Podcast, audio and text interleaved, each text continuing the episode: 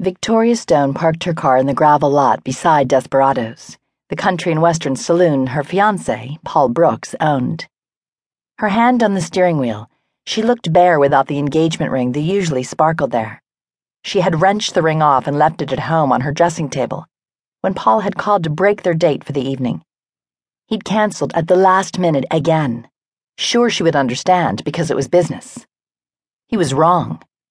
As far as she was concerned, their engagement was off until they had a little talk.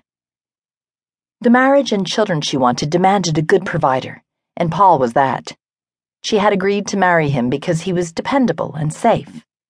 Still, she didn't want to be taken for granted. She knew Paul loved her, and that should be enough. Fireworks weren't going to happen for her, but that was reality.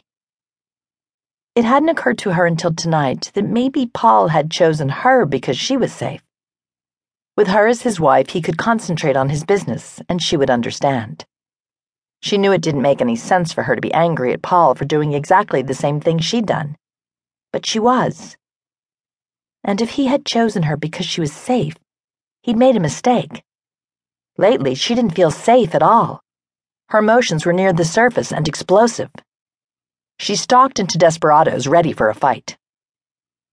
Once inside, she managed to get a good table with a view of the band, playing on a low platform next to the bar. After exchanging pleasantries with the waitress, she settled back in her chair and sipped the strawberry margarita she'd ordered, watching the dancers circle counterclockwise around the dance floor. No one approached her. Her body language warned them away. Her gaze turned to the closed door of Paul's office. The band had announced the last song before they took a break. If Paul wasn't out here by the time the band finished the song, she was leaving. She scanned the sea of blue jeans and cowboy boots at the bar. Absently, she perused the broad shoulders and plaid flannel shirts, the hard thighs and tight denim, the big work hardened hands wrapped around long necked bottles of beer. She didn't bother to look above the men's collars. Finally, her gaze came to rest on the last figure at the bar. He was standing not ten feet from where she sat. Hmm, interesting. Low heeled boots of black suede instead of cowboy boots, and snug black pants tucked into those boots. Long, muscular thighs. Her gaze traveled to his hands, which were slightly large for his body hands with a disturbing hmm. sensuality. The close fitting black t shirt tucked in at his narrow waist revealed a hard, flat stomach that only served to emphasize the package below it, which was producing a warm tingling. Suddenly, she was in a fragrant southern garden with Desperado's gloved hand clamped roughly over her soft mouth. Her struggle was hindered by her full satin ball gown as she twisted violently in his grasp, furiously trying to escape him only to hear his rich chuckle of amusement when her struggle brought the curve of her breast into contact with his other hand.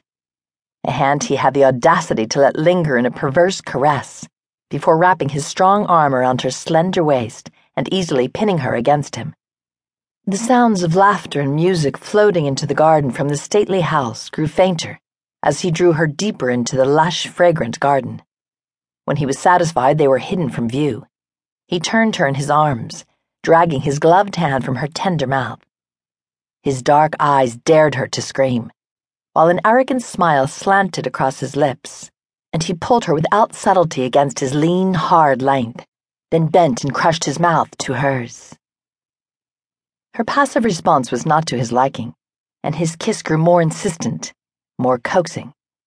When her body finally betrayed her, causing her lips to part of their own accord, she could feel his mouth forming a satisfied smile beneath her own.